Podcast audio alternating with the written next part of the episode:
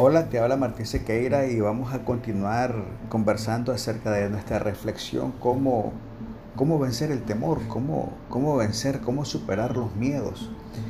Y vencer el temor es una conquista, es una victoria que solo se puede obtener en el corazón del ser humano. Y el único que puede cambiar el corazón del ser humano es Dios. Ezequiel capítulo 11, versículo 19 al 20 dice así, el Señor, y les daré un corazón nuevo, y un espíritu nuevo pondré dentro de ellos, y quitaré el corazón de piedra de en medio de su carne, y les daré un corazón de carne para que anden en mis ordenanzas, y guarden mis decretos, y los cumplan, y me sean por pueblo, y yo sea ellos por Dios. Aquí lo que está hablando es que el único que puede dar un corazón nuevo, que puede producir un cambio en la vida del ser humano, que puede producir un cambio de temporada, es Dios. Un cambio de circunstancia.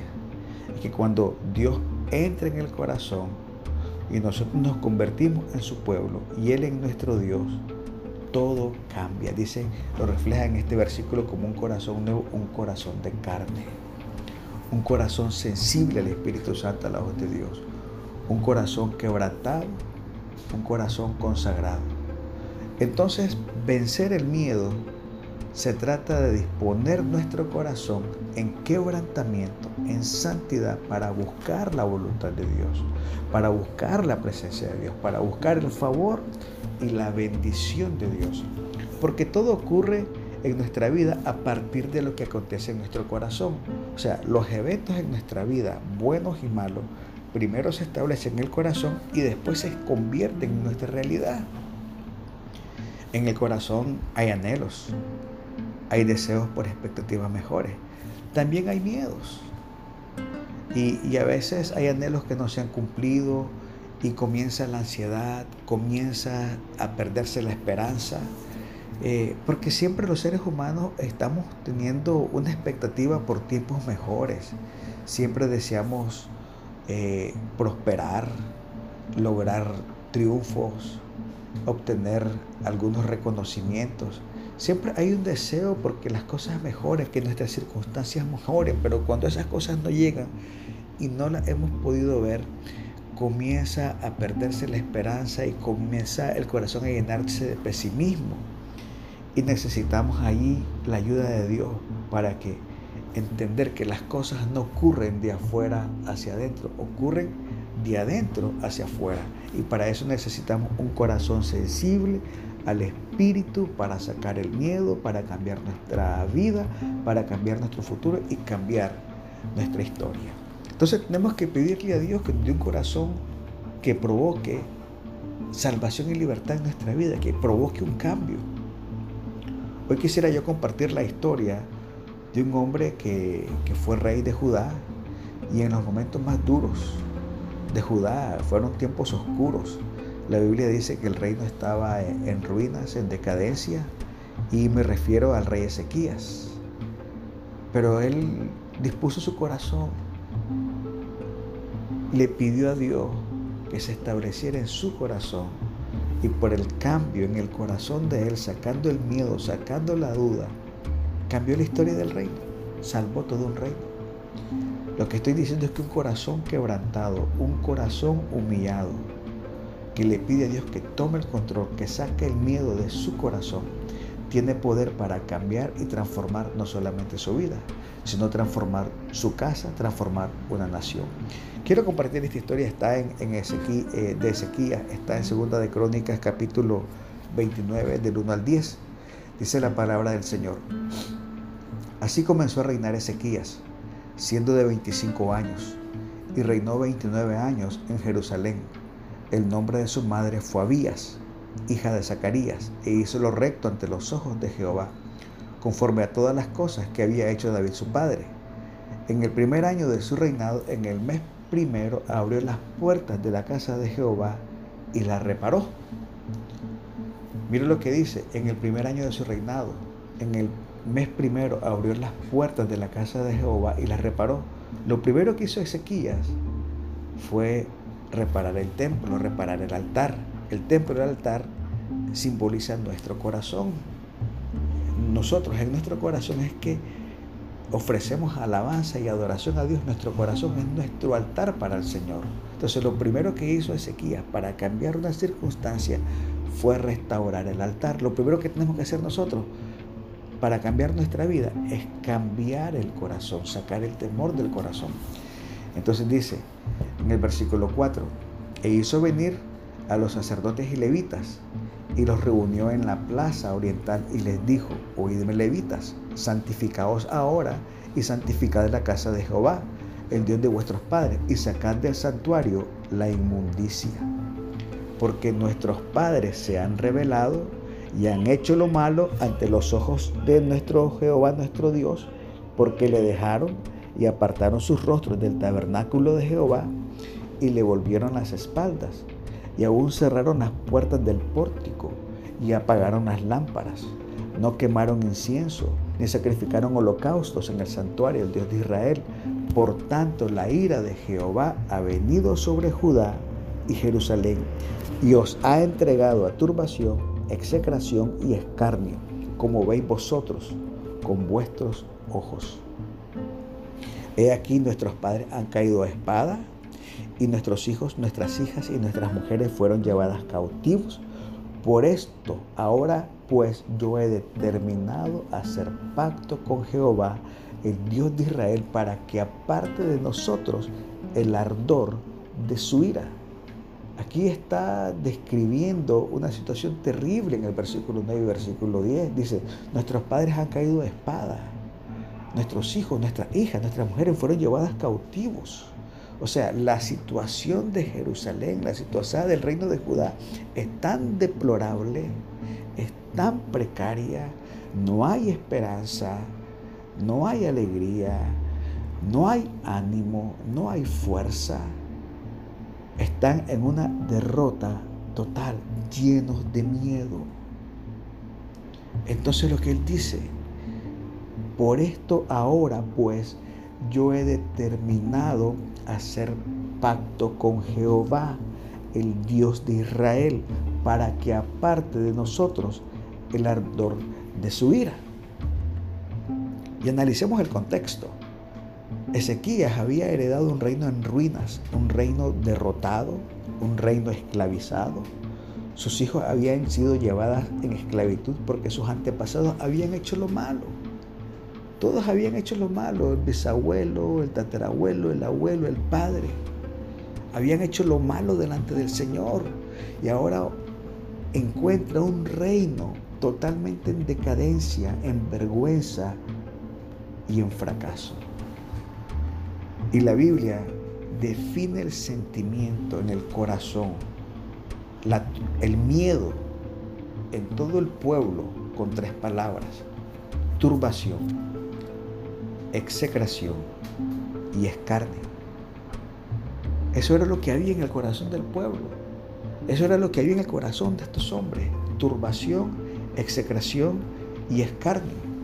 Turbación significa un estado de ánimo donde la persona se siente incapaz de hacer algo, se siente inútil, se siente impotente, no sabe qué hacer, no sabe cómo enfrentar tan gran problema, tan grande calamidad no tener capacidad de solución.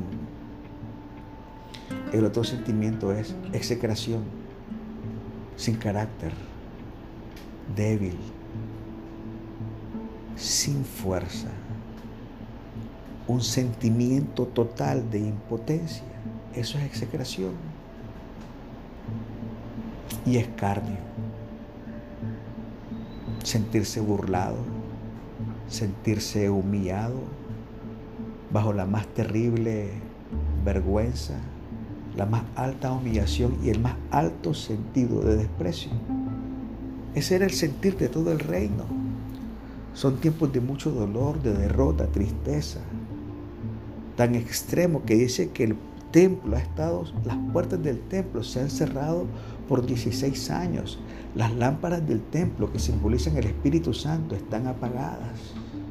Está apagada la luz. Había cesado el cántico. Había cesado la alabanza. El templo que refleja la presencia de Dios está en oscuridad y tiniebla. La adoración había cesado, no estaba Dios, estaban llenos de miedo, sin esperanza. Esa es la situación del reino. Y ahí es donde Ezequías decide hacer algo. Dice, tenemos que buscar a Dios con un corazón nuevo. Dios tiene que sacar el temor de nuestro corazón. Necesitamos una transformación en nuestro corazón. Necesitamos un corazón sensible. Porque no podemos conformarnos a seguir en esta circunstancia. No podemos seguir permitiendo vivir este mal, que nos acontezca todo este mal. Tenemos que transformar nuestra historia. Y ahí es donde Ezequías decide hacer algo y dijo, yo he determinado hacer pacto con Dios, el Dios de Israel, para que aparte de nosotros el ardor de su ira. Yo quisiera que usted en estos momentos donde me esté escuchando dijera, yo he determinado hacer pacto con Dios para que se establezca en mi corazón y cambie mi circunstancia, para que aparte de nosotros el ardor de su ira. Realmente, cuando dice yo he determinado, dice yo he resuelto, he decidido a provocar un cambio, no me voy a conformar con esta circunstancia. Tengo que hacer algo. Necesito convertirme en un aliado de Dios para que se movilice su plan de libertad en mi vida, en mi casa y en mi familia. Lo que está diciendo Ezequiel yo he sido movilizado para activar el plan de Dios en mi casa. Yo he sido movilizado para, para restaurar la voluntad de Dios sobre mi familia, la voluntad de Dios que es buena, agradable y perfecta. En el caso de Ezequiel dice la palabra del Señor que todos sus antepasados habían hecho lo malo. Por eso no fue una excusa. Él dice, si mi abuelo no quiso, si mi bisabuelo no quiso, si mi padre no quisieron hacer lo correcto, yo lo voy a hacer. No me voy a quejar por lo que ellos hicieron o no hicieron. Si nadie quiso hacer algo, yo lo voy a hacer. Si no quisieron buscar a Dios, yo lo voy a hacer. Soy un hijo de Dios y he sido inquietado a provocar el cambio que llevará salvación a mi casa y mi familia. Si otro no quiere, yo sí. Si otro no puede, yo sí voy a poder. Dios y yo somos mayoría. Todo comienza en un corazón quebrantado, un corazón que se mete con Dios, que busca la voluntad de Dios. No importa lo que hizo tu papá, no importa lo que hizo tu mamá, no importa lo que hizo tu esposo, no importa lo que hizo tu esposa, tu jefe, la traición, el mal que te hicieron. Hoy es el momento para determinarte a hacer pacto con Dios. Lo que importa es lo que usted decida hacer y no lo que hicieron nosotros. Y podemos ver también aquí en esta reflexión de Ezequías que él manda tres instrucciones. Santificaos. Sacar la inmundicia. Restaurar el cántico, la alabanza consagrarnos a Dios. Es tiempo de sacar el pecado de nuestra vida y en nuestro corazón restaurar el altar para el Señor, restaurar la adoración, restaurar la alabanza en nuestro corazón. Pues la función más importante de nuestro corazón es que se vuelva un altar para Dios. Cuando somos un altar para Dios, se establece su presencia, se establece su amor, echa fuera todo temor. Y esa alabanza y esa adoración y esa presencia provoca el cambio que nuestra vida necesita. Así que yo le pido hoy que un corazón quebrantado, un corazón puro, se restaure la alabanza y por medio de la presencia toda maldición sea quebrantada. El cordón satánico del dolor, de la escasez, de la ruina, sea quebrantado en un corazón contrito y humillado a Dios. Que el poder del pasado es cancelado es roto en un corazón puro que alaba a Dios. Un corazón puro es la puerta para el nuevo tiempo. Es el lugar para provocar una nueva temporada. El primer cambio está en el corazón. Vamos a vencer el temor. Vamos a sacar el temor de nuestro corazón cuando hagamos pacto con Dios, cuando restauramos el cántico, cuando restauramos la, oración, cuando restauramos la adoración y nos convertimos en un altar viviente para Dios. Yo le voy a pedir que en esta hora ore conmigo y pidamos perdón al Señor. Le digamos, Padre, a esta hora te pido perdón por, por mis pecados. Te pido perdón por el pecado de mis padres, de mis antepasados. Y que por los méritos de Jesús, por la preciosa sangre de Jesús, sanes el pecado de toda mi casa. Sanes el pecado de nuestros padres. Y que hoy, Señor, se restaura la santidad en nuestro corazón. Se restaura el cántico, se restaura la alabanza, se restaura la adoración dentro de nosotros. Desechamos la falta de perdón, desechamos la queja, desechamos el resentimiento, desechamos el orgullo, el egoísmo. Y te pedimos que hoy te establezcas como el rey de nuestros corazones y que nuestro corazón sea una ofrenda preciosa para alabarte. Y así como Ezequías se levantó, hoy yo me levanto para provocar el cambio para mi casa, con un corazón puro, con un corazón quebrantado yo hoy me purifico y entiendo que he sido provocado para desatar la libertad y la bendición tuya sobre mi familia. Que hemos sido escogidos para restaurar y producir un tiempo de bendición para nuestra casa. Y te damos gracias, Padre, y te bendecimos en el nombre poderoso de Jesús. Amén y amén.